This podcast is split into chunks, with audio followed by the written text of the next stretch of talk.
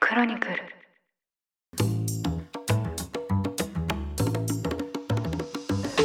おはようございます3月27日日曜日ニュースコネクトパーソナリティの野村貴文ですこの番組では平日毎朝に5分間で世界のメガトレンドが上がるニュースを解説しています常日頃からお聞きいただきまして誠にありがとうございますさて今日は日曜版として1週間に配信されたニュースを雑談も交えつつ振り返っていきますぜひ休日のお供にリラックスした気持ちでお聞きいただければ嬉しいですそれでは早速お呼びします経営競争基盤共同経営者の塩野誠さんです今週もよろしくお願いいたしますはい、塩野です。よろしくお願いします。およろしくお願いします願いします。もう3月がですね、今回の回で最後ですよ。もうなんかちょっと早すぎて困りましたね。もうなんか今年入って3ヶ月経ったんだって感じですよね。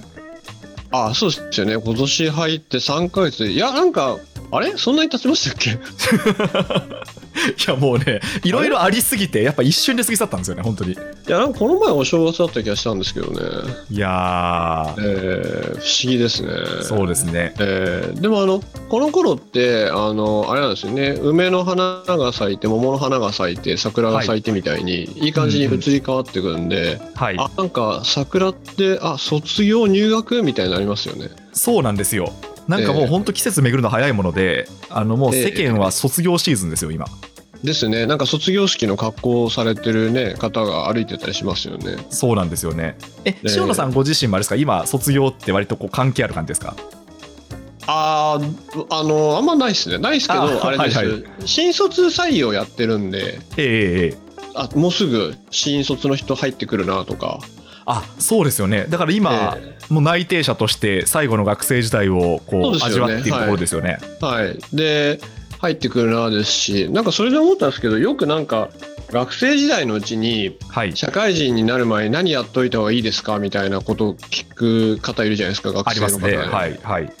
あれ、何もやんない方がいいですよね。 と特にやる必要はないですか、それ。 いや、絶対遊んどいた方がいいですよね。まあまあ、そうですね。えーあの真面目かみたいな。まあだからどこかへ行くなり、まあ、友達との時間を過ごすなりってことですよね。そうですね。だから今だと本当友達がいいですよね。うんなんていうか。こうよく言われるところのね損得ない友達作りしといた方がいいっすよねはいはいはい。あえの 大人になってくると大体利害絡みますからね な。かなかねこうファイナンシャルリターンがねそうそうそう ここの人と付き合ってファイナンシャルリターンがあるのかみたいなロジックが入ってくるからそう汚れちゃった汚れちまった感じしますもんねそうなんですよねはいだからまあね、ぜひちょっと学生さんにおかれましては、今のうちにこう利害がない人間関係を堪能していただきたいなと思います、絶対そうで。すよでそのねまた30年後ぐらいにそれが意味を持ちますからね、 確かにそうですね。みんなあのあれですよね同窓会ブームになりますからね確かに。あの、はい自分の座ってる椅子がなくなりますからね、30年後ぐらいには。えー、だからまあコミュニティが大事ってことですよね帰れるコミュニティが、そうですね。はいでもやっぱりもうこういう時代なんで、まあこう損得なく付き合う方ってのはやっぱそれだけ貴重で、まあそういうコミュニティにも入った方がいいですね。そうですねうん。いろんなコミュニティに入っておくのがいいですよねはいはいはい。はい、まあ見識を広げたりってことですね。あー、そうですし例えば仕事コミュニティオンリーだとなんかそこが腐った時にやばいじゃないですか、やばいです ね。やばいですね、それは。えいえやいやいやそこですよねはい。ということで、まあちょっとこのね、ポッドキャストもぜひ、あの、見識を広げるという意味で、聞いていただけるとありがたいなと思います。それでは、え1週間のニュースを振り返っていきたいと思います。まず月曜日なんですが、月曜日はですね、ウクライナ情勢でして、戦闘が激化しているマリウポリについて取り上げました。で、月曜日時点では数千人の住民がロシア軍によって強制移送させられた可能性があるといったことを取り上げました。で、その後ですね、その強制移送されたと思われる人数が増えていまして、まあ、えーウクライナ側の発表によると現在およそ6000人ってことなんですよね。で、あとは24日、えー木曜日にはですね、ロシアがマリウポリを制圧したとも発表したんですけど、このマリウポリの情勢について、シ野さんどうご覧になってますでしょうかもうこれ本当に嫌ですよねでうーんこの強制移送であったりってまあ一説には英国系の報道ですと、まあ、携帯電話も身分証みたいなドキュメントとかも全部取り上げられてはい。シベリアの方の収容所に送られるみたいな報道もあってありましたね。はい。でこれってやっぱりそのヨーロッパ社会だと一番私もやっぱり思い出すのが、まあ、ナチスドイツによる第二次世界大戦中の強制的に、まあ、ユダヤ人が連行されていくっていうのも、まあ、すぐに思い出す、想起されるえものですし、まあ、日本人としてまさにシベリア抑留をえうん。思い出すところで、だから、ここにおいて、まあ、一部の人が、なんで降伏をして人命を守らないんだっていう論があったと思いますけども、はい。まあ、こういうことが起きるということですよね。うん。そうですね。やっぱりその、今回ロシアは非ナチ化を目指してるっていうことを言ってるじゃないですか。ええええそれでもやっぱりこうナチスドイツみたいな、こういう非人道的なことをしているってことですよね。いや、だからもう本当にいろいろ、もうめちゃくちゃなんですよね。うん。で、非ナチス化を行うと言っていて、侵攻した相手、ゼレンスキー大統領がユダヤ系とか、はい。これあの、ロシアの国内の人知らないらしいんですけど、で、あの、Z の、Z の Z のマークあるじゃないですか。はい、ありますもねうあ。れは完全に今となってはね、鍵十字扱いですし、うん、そうですよね。そういった意味ですごくめちゃくちゃで、今少し聞こえてきてるのが、例えばゼレンスキー大統領はワグネル・ワグナーっていう、これ PMC って呼ぶんですけど、まあ民間軍事会社はい。が雇われてゼレンスキー大統領暗殺を狙ってるみたいな報道出てると思うんですけど、うん。名前がワグナーってはい。ナチスドイツの時の、まあ、よく使われた、まあ、楽曲としてのワグナーの楽曲ってあったと思うんですけども。ええ冗談みたいな話になっちゃってるんですよね。うん、そうですね。えどちらがナチスドイツ的な動きをしてるのかって話になりますもんね。ーやっぱりあのヨーロッパでは完全にそういう言われ方してますし、ええどっちがナチなんだみたいな、そうですね。えー話をされてますし、だからそういう意味で本当に幸福っていうことが、まあ、強制移送だったりとか、あとそのやっぱり子供たちが集団でどっかに送られる絵面というか、はい。そういうものってもう完全に第二次世界大戦のみんなが思ってるやつなんですよね。うん、うん、そうですね。ええで、それはやっぱり本当に一番こう、欧州の人間に響くところで、はい。で、ちょっと別の話なんですけども、いろいろ出てくるこの、まあ衝撃的な絵面というか、まあ写真とか出てると思うんですけども、やっぱりこれでやっぱ人々の感情がどんどん変わっていくと。はい。ええで、その変わっていくのを、これちょっと切り離してのお話なんですけども、どうメディアで出すかによって、やっぱりウクライナを助けたいと思うか、はい。助けはたいと思う人、世論形成するかみたいのに、あの、もしご関心ある方は、2000年の初頭に出た戦争広告代理店という本を読まれるといいと思うんですね。い。はい、はい、はい。で、あの、非常に良少で、そういった、どういうアピール、PR をすることによって、国際社会に世論形成、または、あの、注目をしてもらうかっていう話なんですけども、はい。当時あれでしたっけど、ボスニア紛争でしたっけそうですね。ボスニア・ヘルツゴビナですね。そうですよね。はでいちょっとこの後、ゼレンスキー大統領の演説についても、木曜日のニュースで取り上げるので、まあ、そこにも繋がってくる話だと思うんですけど、そうですねまあやっぱりこはう、どう国際社会に訴えていくかってことですよね。そうですね。特にやっぱり小国はそこが全てなんで、国際社会で忘れられたらそれはもうないものなので。うん、わかりました。じゃあちょっと木曜日のところでも詳しく伺いたいと思います。はい。それでは火曜日です。火曜日はですね、こちらも非常に凄惨な事故でしたね。中国東方航空の航空機が中国南部で墜落をしました。で、乗客乗員は合わせて132人が乗っていたということです。で、まあ中国はですね、ここ10年、20年ぐらいは大きな事故はそこまで起きていなかったんですけど、まあ今回非常に大きな事故が起きてしまったということなんですけど、これはどうご覧になりましたでしょうかこれまだあれですよね。理由とか全然分かってないんですよ分かね。ってないですね。はい。調査中ですね。ご覧になった方もいらっしゃると思うんですけども、はい。飛行機が垂直に落ちてってましたよね。はい。映像結構衝撃的いでや、したね。衝撃的でしたね。しかもなんかその、フライトレコードというか、はい見ても、急にこう落ちてってるんですようんうね。ん突然はい。どう。どういうことなんでしょうね。まだ分かってないと思うんですけど。そうですねこ。れは、すごい絵面で、本当に、うん、びっくりしましたね。はい。東方航空っていうと、まあこれ海外旅行行かれる方はなんとなくピンとくるかもしれないんですけど、ええええあの結構日本でもかなり就航していて、ええそうですね。はい。はい。割とですね、安いんですよね。あそのうで運す賃ね。があはいの、20年ぐらい前だと、なかなかの感じでしたけどね。安す ぎて。あの、揺れる度合いとかってことですよね安。すぎてですね、ええええ食べ物とかね、なかなかなかだなっていう。そうですね、機内食とか。はい。ただやっぱりその中国の航空会社もまあ非常にえこうえ進歩していて、で、どんどんどんどん機体が新しくなっていって、そうですねそのはい安全性もね、高まっていたという矢先にこういったことが起きてしまったってことなんですよね。そうですね。はい。これは実際どういうことだったのかって、これもね、新しい機材だったと思いますし、ちょっうとん確認が待たれますよね。そうですね。はい。まあ、ちょっとはい原因究明が今後進んでいくことだと思います。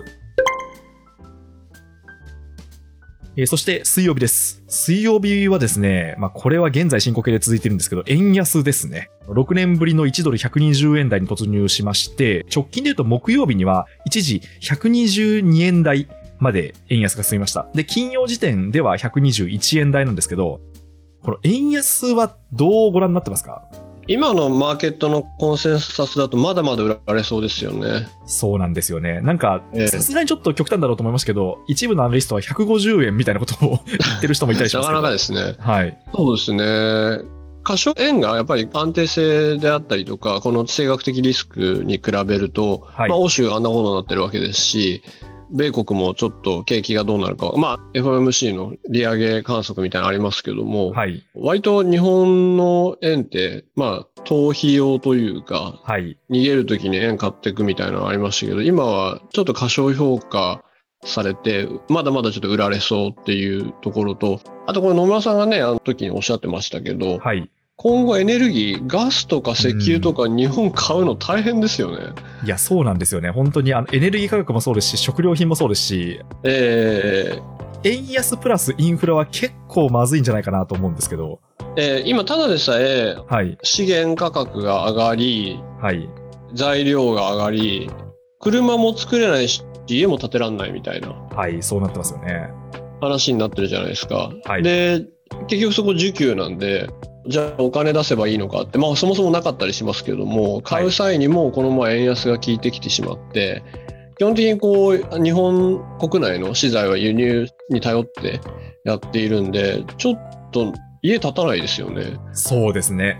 まあ、ええ本当に家に関して言うと、まさにこの部品不足ええ例えばそのトイレのその温室便座が手に入んないとか給湯器が手に入んないとか、そうですね。はいそうい。う話もそうですしあとウッドショックですよねあのウッドシ木ョッ材クですねが手に入んないっていうので、はいまあ、かなりしんどい状況になってるなと思いますよねそうですね。なんか、これを機に国内の木材とかどうにかなんないのかなと思いますけうどね。んそうですね、うんあの林業を国内で回していけるのか、まあ、当然出てきますよねそういう話がやっぱりもともとコスト問題と、そこ、労働者不足問題というか、はいなり手がいない問題あったんですけども、今の林業って、すっごいこう、機械化されてて、はい人が登って切ってみたいな世界では全然ないんで、うんもう本当、ロボットみたいのを使って、ガチャンって巻きついて、こう、ぐるぐるぐるってですね、はいはい木はいをは切っいてっていう世界で、で、そういうのをやり始めてる若い方とかいるんで、うんなんか逆にここで資材を海外から取れないがゆえに、なんかええ国内のところでなんかできないかなとは思いますけどね。あーあでもそうですね確かにそそれ結構抽象化すると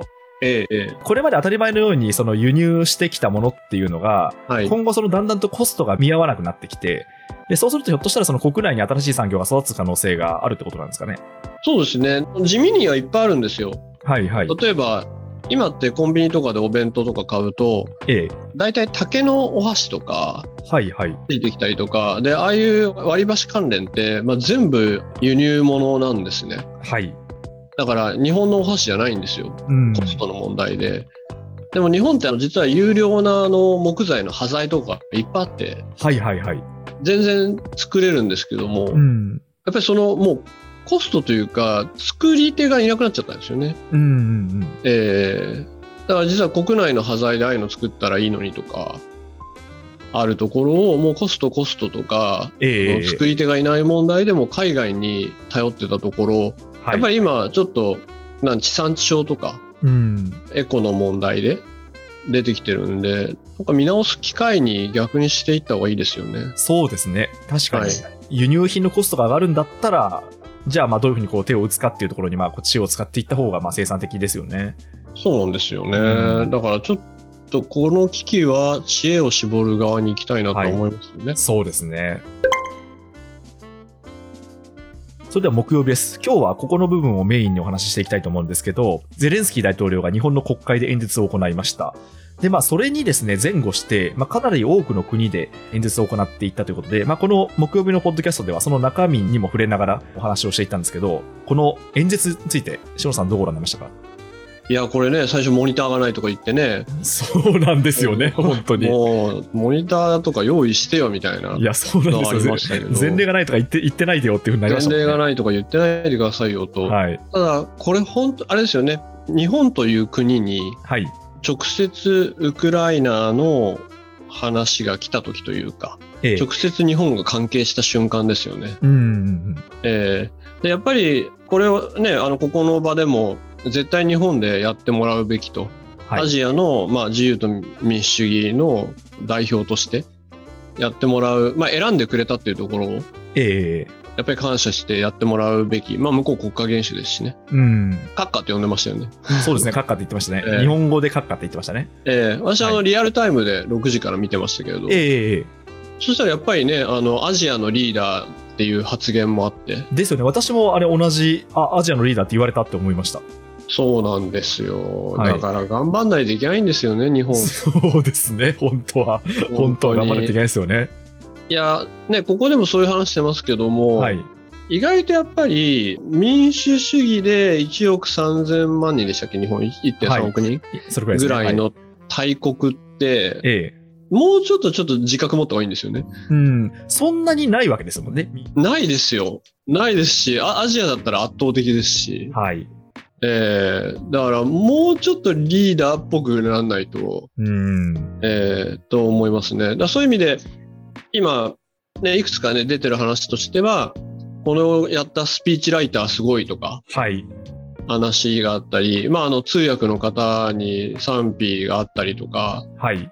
ありますけども多分このまずは内容に関してはこれ憶測ですけども結構在日ウクライナ人とかからフィードバックもらってるのかなと思いました、そうですか。はいはい。えーやっぱりすごい空気感を読んでるところもありますし、日本の歴史問題的なところには触れずにはい。サリンであったりとか、ええまあああいうだから化学兵器、はい。原発だったりとか、まあ、そういうテロが起きた国ですよねとか、ええ津波っていう単語とか、出ましたね。はい。はい、だからそういうのを昔話は桃太郎らしいんですけど、はい。びっくりしました。あれ、オーディオブックでそんなんやってるんだって思いました。えーオーディオブックでね、日本はいのあの昔話を妻のオレーナさんがやったんだって、はいあれ調べたら桃太郎らしくて、あ、モータルなんですね、あれ。えー そう桃です太郎、それなんかこの桃太郎からのはい。みんなで鬼退治っていう、そういうこうアナロジーかって一瞬思っちゃいましたけど。 あ、そういうことああるんいでや、すそんかなことないと思いますでもよない。ですか 大体桃太郎って言ってないで すまあ、言ってないですね。言ってない。そうですね。はい。桃太郎とか言ってくれたらちょっと面白かったですけ ど。確かに。えーなってないんで、だからええ、そういう機微に、なんというかね、細かいところって、はい。実は日本にいらっしゃるウクライナ人の方なんかフィードバックしたんじゃないかなって思いましたけどうね。ん確かにそうですね。結う局、ん今回他の国との内容も比較したんですけど、例えばそのドイツに対しては怒ってたじゃないですか。ああ、思ってましたね。これはい。 経済、経済言うなって。そう、経済経済言うなっていうのを壁の向こうえにえもっと想像しろみたいな話ではい怒ってて、で、あれはやっぱりそのドイツに対しては、こう、ちょっと挑発的に議論を巻き起こすっていう目的だと思うんですけど、おっしゃ日る通本りですねに対しては、もうむしろこう、ありがとうございますっていう、はい。ところを、で、しかもその、日本人がこう、シンパシーを感じるワーディングを随所に散りばめていくっていうので、まさに塩野さんがおっおっしゃった通り、まあ、我々が一体こう、何に対して好感を持つのかっていうのを、はい。かなりその空気感も含めて理解されてるなぁと思いました、私も。そうですね。はい。そういう意味では、客観的に見たら、いいチームが大統領を支えているんだろうなと。はいでそこにおいて、こういうことをしっかりできるネットワークがあるんだろうなと。うん。でそれがたとえねあの先ほど来の PR 会社を使おうが使わないがはい。チームが誰であろうが、うんまあ。こういう調整をしてきて国際社会に仲間を増やしていけるっていうのは本当に素晴らしいことですし、そうですね。はい。はい、じゃあ翻ってすごい短期間でこういう危機が起きた時に日本ができるのかなと思いました。。うーん、確かに。いや、苦手そうな感じがしますけどね苦手そう。 苦手そうですよね。 苦手そう。そうですね。で、実は太いメッセージもあって、はい。まあ、2つ太いかなと1つはだからやっぱり復興も考えはていい。る、はい。そうですね。はい。でこれっていや実はあのロシア側のじゃあ戦後保障とかって、これどういう風になっていくんだっていうのありますし、うん。何らかの和解が得たときに、ええゼロ回答とかって国際社会は許さないでしょとかいろいろそうですね。はい。思いますし、でもまあ復興においては、まあ、マーシャルプランじゃないですけど、まあ、先進国の助けは必要で、うん、うん。で日本はまあこういう時にまあお金の出し手としては常にいるので、はい。あるというのは一つと、あとは、実はもっと刺さって考えるべきは、国連安保理の常任理事国問題ですよね。ええだから本当はね、日本がなりたいものというか、うん。影響を示したいものですけども、そこの安保理、まあ、常任理事国に、まあ、ロシアが入っていると。はい。まあ、これ、旧ソ連から受け継いだと思うんですけども、それがゆえに、もう完全に国際機関が機能不全じゃないかって言ってますよね。そうですね。今回本当に国連安保理は機能しませんでしたってはっきり言ってますもんね。ええだからそれって実は日本さんそこちょっと言った方がいいですよってとこですよね。うんうんえうん。確かに。に、まあ、ある意味、こう、日本にとっては、国連において存在感を高めるチャンスではあるってことですかね。そうですね。ですし、ある意味、元々の秩序にエラーが起きてますよと。はいはい。で、こんなことが実際起きちゃって、うん。常任理事国が侵略した時に誰も何もできないじゃないですかと。ええええで、そこで経済大国であり、平和主義国家である、ちょっと日本さんちょっと行った方がいいんじゃないですかっていうメッセージを感じましたけど。そうですね。確かに、あの、ここでは国連がやっぱり機能してなかったっていう指摘と、まあ、あとはその予防的に全世界が安全保障をするために動けるためのツール、まあ、だから集団安全保障の枠組みですかね。まあ、それを本当にもう一回再構築した方がいいですよ。まあ、してくださいっていう話をされてましたよね。そうですね。で、その裏というか、はい。そこで起きているある種の常任理事国の、まあ、めちゃくちゃさというか、あんまりはい想定しないめちゃくちゃさっていうのは、まあ、ロシアの要請要望によって、ウクライナでアメリカが生物兵器開発してるっていう問題を取り上げろって言ったわけですよね。はい。ロシアはうん国連において。ええなかなかですよね。まあそうですね。まあ、い陰謀論なんですよね、本当に。で、これはね、他の理事国は、はい。いやもうそのあ、まあ、安保理常任理事国としてのもう権利の乱用悪用だと。はい。でも実際にはできちゃいますからうん、制度上はできちゃうやつですね。制度上ははできて、で、ええある意味こういうのをちゃんと契機していってやったぞって国内にロシアは言えるわけでい。はい、はい。だからやっぱり想定してなかったでしょうねこういう行為を。そうですね。えまあ結局その、歴史を振り返ると国際連盟もええ第二次大戦を止められなかったですし、まあそれの反省を踏まえた国際連合も結局今回のことを止められなかったわけですもんね。えいやそうなんですよね。で日本のね国連大使が演説でこれ結構ちょっと言ったなと思いまして。はい。常任理事国が国際社会の平和と安全を維持する義務に反しているって言ったんですよ。うんうんうん。結構踏み込んだな。はい。そっか。じゃあまあ、もちろん今はこの戦争を終わらせるということで、その後、ええまあこう戦後処理が行われていくと思うんですけど、ええまあその時にこう国際的な枠組みっていうのをこうどう再考していくかって話に、まあ当然議論が進むわけですよね。ええで、まあその中でこういったことが起きてしまったっていうのを踏まえて、こう日本が存在感を発揮できるのかっていうのが問われてますね。ええこれであれなんですよね。またちょっとなんかこう、あの時言ったんですよ的発言なんですけど、はい。まあ今から新卒が社会に出るシーズンじゃないですか。はい。卒業で。で、はい私よくこう、就職活動のセミナーとかでええお話しさせていただく機会とかもあるんですけども、なんかこう45年ぐらい前からこれからどういう分野に行ったらいいですかみたいなのを学生の方から聞かれるときにはい。これからは国際政治ってずっと言ってたんですよね。はいはいはい。でやっぱりまあ多分荒れていくんだろうなっていう予感があって、うんうん。4、5年前の時点でそれをおっしゃってたわけですよね。えーいやー、もうちょっと今、リスナーの皆さんあんまり想像つかないかもしれないですけど、私が記憶している限り、4、5年前って国際政治は数字が取れないで有名でしたからね。メディア的に数字が取メれデなィアいんで的すよに、そうそう、メディア的に数字が取れないので有名だったんですけど、でもええ本当にここ1、2年、まあ、特にこうコロナ以降の世界を見ると、ええ国際政治っていうのがここまで人々の生活に影響するのかって思いますよね。そうですねなんでそういうことを45年ぐらい前に思ったかっていうと、はい。まあ、いよいよやっぱりその場合は中国の台頭ではあったんですけども、はい。やっぱりそういうある種権威主義的独裁的効果っていうのが、まあ、中国においては東高妖怪っていう、まあ、爪を隠して成長してたとええころを、まあ、爪を隠すのやめますっていう,、うん。いう段階が来てたんですよね。はい。ででそうしてくるとやっぱりどうしても西側のリベラルな民主主義とぶつかっていくっていうのがあろうかなと思ったんでまあ一言で言うと、まあ、優秀な人頭のいいエリートな人って今後やっぱり外交とか国際政治目指してあ,、まあ、あとやっぱ安全保障ですかねはい。目指してほしいなって思ってたんですよね。うん。うんいやー、その先見の明はもう素晴らしいですね、本当に。えーそれでその後あの本書いた んで国そうですよねねあの、ニュースピックスパブリッシングから出版された。そしたら思ったより大変なことになっちゃいましたけどそうですね。いや、本当に今、いろんな方々が肌身に感じてると思いますね。まあ本当にガソリン価格一つとってもそうですし。えーあとやっぱりあれですよね、議論の前提ですよね、はい。こういう武力行使そのまんまみたいのをいきなり突きつけられると、はい。まあ、もちろんその紛争とか戦争って、まあ、100%良くないことで避けるべきと、えでえ避けるために、まあ、どういうシステムが必要だみたいな前提をちょっとやっぱり見ないふりしてたところがあったんで、はい。えーそうするとね、なんかあのみんなが降伏しろとか言っちゃうんで。そうですね。いやー、なんかまあ、これも先週もやりましたけど、割とその日本国内でどの論者の方がどうなのかっていうのが結構今回浮き彫りになりましたよね。見える化されてってます見よね。える化されちゃいましたね、本当に。はい。いやー、そうなんですよそうでね。すねまあけ結構まあこう実名出さないですけど、私はこの人がこれ言っちゃうんだっていうふうに感じた人結構いますね。そうですね、ええうん、そうでまあちょっと紛争とかを別にしてもはい。ゼレンスキー大統領がおっしゃったように、ええやっぱりアジアの大国なので日本ははい。もうちょっと英語できてもいいかなみたい な。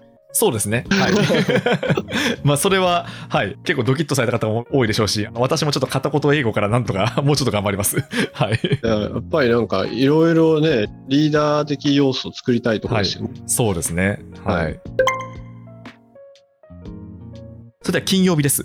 金曜日はですね、北朝鮮が大陸間弾道ミサイルを発射したというニュースですね。大型 ICBM 火星17の発射実験に成功と北朝鮮政府が発表しました。ICBM の発射は2017年以来ということなんですけど、この北朝鮮の動きはどうご覧になりましたかいやだからこれは本当に日本だって危機ですよ問題ですよね。まあはい、私も本当に日本はやっぱこの場所にいるんだって思いました。いやこの場所にいるんですよね。はい。あの、まあ、よく日本地図を見て、あれひっくり返すと分かりやすくて、うん。ちょうどやっぱり中国であったりとか、まあ、はい。朝鮮半島、あとロシアを日本がまるっとカバーしてんですよね。そうですね。あの、蓋をしてますよね。太平蓋してる洋んに。ですよそれね。らの国々が出ていく。出ていくところを蓋、蓋があるんですよね。で、そう我でがすよね国蓋なんで、はい。だからちょっと、蓋の役目は結構大変ですよね。いや、そうですよね。やっぱりその北朝鮮が今、こう実験を活発化させているっていうのは、はい。特にこうアメリカとか欧州の目がこうロシアに向いている間にっていう、そういう意図はあるんですかね。まあ、基本的には対米だと思いますけども。はいはいはい。でもここで本当にこの機になんか中国が動いたりとかはい。北朝鮮が通常とは違った動きをすると、ええまあ、よくやるところでアメリカがまあ二正面というかそうですね。二正面ですね。はい。アジア欧州で考えないといけなくなってしまうんで、はい。なかなか大変ですねっていうのとはい。とにかく今アメリカは欧州に関しては、まあ、核保有国対核保有国っていうところで、まあ、抑止なのか総合各省の抑止なのかわかんないですけどもはい。エスカレーションのレッドラインを考えてるって言われていて、はいはいはい。でだからそれがロシアにおける化学兵器の使用なのか、うんうん何なのかって、まあ、レッドラインを超えたら、本当に少し出ますよなんですけどうも、ん。はい。出るとやっぱりその核のボタンが近くなってしまうんで、うん、そうでですね。そこはすごい、はい、腰が引けているなと。で一方こう、北朝鮮みたいなところも、まあ、ある種、これを通常と言ってはいけないんですけども、まあ、こういうことを繰り返して、対米でアピールをする中、何らかこれに対しても、いや、ちょっとそれ以上のことはやってはいけないよという抑止は必要だと思いますし、そうですよね、まあ、今回の場合は本当にその大陸間弾道ミサイルのその性能が上がっていて、もうあのアメリカ本土も射程圏内に入ってるっていうまあ発表ですもんね。そうですね、だからそこでまさに対米アピールですよね。はいはいはい。えーただ、米国が本気出したら、それはまあ、あの、北朝鮮が消えてしまうっていうような自明なので、うん、そうですね。えーだからある種の緊張感の中で均衡があるかと、これを均衡なのかっていう気もしますけど、えええーいやーで、まあそうすると、ちょっと最初の話に戻りますけど、まあこの、蓋という場所にいるあなん我ですがよ国、もうやっぱりこう本当に安全保障をより一段考えていかなければいけないという時代に来てるんですかね。まあ、地図を逆さにするのをちょっとみんなやり始めると。はい、そうです蓋の自ね。覚を。 はい、蓋とリーダーの自覚を。そうですね。なんか、ちょうどやっぱりこう憲法改正の論議っていうのも、なんかこれをもとに活発化してくるんですかね。そうですね。でも、ほうん。考えちゃいますよね。この今の30年ぐらいの平和だった時期っていうのは、はい、実は特別だったんじゃないかそうなんす。ですよね。はい、そうなんですよ。えー昨日ですかね、はい、タクシー乗った時に、え え、タクシーの運転手さんが70いくつかの方だったんですけども、なんか日本は平和でいいよ、えあ、違う、東京は平和で、働ければちゃんと食べ物も食べられるし、いいとこだよねって話で、なぜか2人で盛り上がりました ね。そうなんですね。はいそれは、その他の国の都市に対してってことですよね。だからその人はあの九州の方だ、もともと昔々に九州から出てこられたらしいんですけども、はいはいはい。そういう話で盛り上がって、まあでも確かにそうだなみたいなのうがーん。 えーまあ、そうでもそうですね。そうすると、まあ、こう30年間こう平和を享受したんですけど、えーえーまあ、この状況がやっぱこう続くように努力しなきゃいけないですよね。そうなんですよね。だから、寝てればいいわけじゃなくて、はい、そうなんですよね。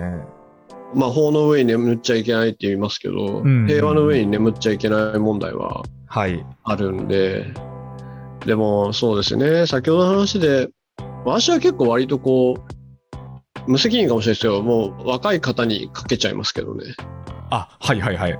うん。リーダーシップを発揮するとか、そういリうーことですダーかシップとか、あはいの、連帯とかですかね。ええええええーやっぱり環境問題の連帯とかって、えはい、若い方の方がコンシャスっていうか出てくるじゃないですか。はい、ええだからそこで今やっぱり大人の作ったシステムにエラーが起きてるんであればええ全然違うことを考えてほしいなと思ってますけどそうですね。なんかちょっと話外れるんですけど、ええウクライナの閣僚の方々が平均年齢すごい若くないですかあ若いですねだ若いってでゼすよねレンスキー氏も40代ですもんねですよね。はい。あとその IT 担当大臣、今回サイバー戦あそうを。ですねはい。はい30代ですよね、確か。 30代ですねはい。だから、まあもちろんそれは、あれですかね、ベテラン政治家が割とこう失脚したっていう背景があるんですかね。あそれはあるかもしれないですねもともとあの腐敗腐敗、そうですよね、腐敗が。ね腐敗を撲滅しようみたいな話えでやってましたもんね、えうん。ええだから結構それ私今回ウクライナ情勢とは戦争とは別にあええすごいなんか平均年齢若いなってところに結構目が行きましてええええええまあそれを見るにつけ本当翻って我が国はっていうふうにいつも思ってしまうんですけど うんウクライナの政治家の方々私わからないですけども、いバルト三国はいエはスいトニア、ラトビア、リトアニアみたいなところは、若くて女性も多くて、ええで、極めてエリートですね。ああそのまあもちろんその学問レベルも高くてってことですよねえー、まあ、インタビューとか見ると思いますけども、完全にやっぱり英語で応対できて、はいはいはいそれが外交官とかでもなくても、えええー、で、若いですね。そうですねいやちょっとねそうなってほしいんですけどね日本もそうなってほしいんですけどちょっと年金受給者の方々に5000円配ってる場合じゃないのになっていつも思いなが らあのそんな話ありましたね。 そうなんですよね。ちょっとうん政治動向を見てるんですけど、まあちょっとすぐには変わんないと思うんで、自分にできることをまずはやるしかないのかなとかね、思いながら。このあのニュースコネクトで。そうですね。はい。もうちょっと本当微力ながら、あのこう世論喚起をしていくっていうですね、 あの、少しでもこれに共感してくれる人が増えたらいいなと思いながらね、あの、ポッドキャストを配信しますけど、はい。はい、大事ですね。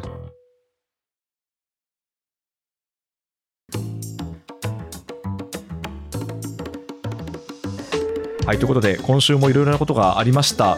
特にこのウクライナ情勢はですね、もう本当に現在進行形で、かなりこう人道危機が発生していて、いち早くこう打開点を見出していかなければいけない状況になっていると思います。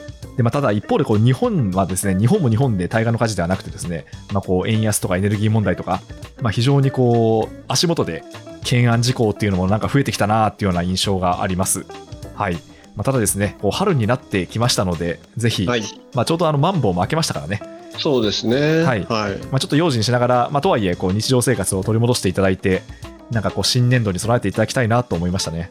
そうですね。学生の方々とかね、ちょっとあの卒業シーズンで、ええ今までがこう思ってた青春と違った可能性はあると思うんですけども、そうですね。まあコロナで思ってたものと違ったかもしれないですけども、やっぱりいろんなものは無駄は一つもないですし。ええきっとこれからね、新しい門出でいいことあると思いますんで、と思います。そうですね。はい。はいもうこれ、あの、3月最後の配信なんで、ちょっとぜひですね、新年度迎える方々に、まあ、門出の意味も込めて、はい。はい、今日の配信を締めくくりたいと思います。はい。はい。ということでですね、経営競争基盤共同経営者の塩野誠さんでした。塩野さん、今週もありがとうございました。ありがとうございました。ニュースコネクト、お相手は野村貴文でした。もしこの番組が気に入っていただけましたら、ぜひフォローいただけると嬉しいです。それでは、良い休日をお過ごしください。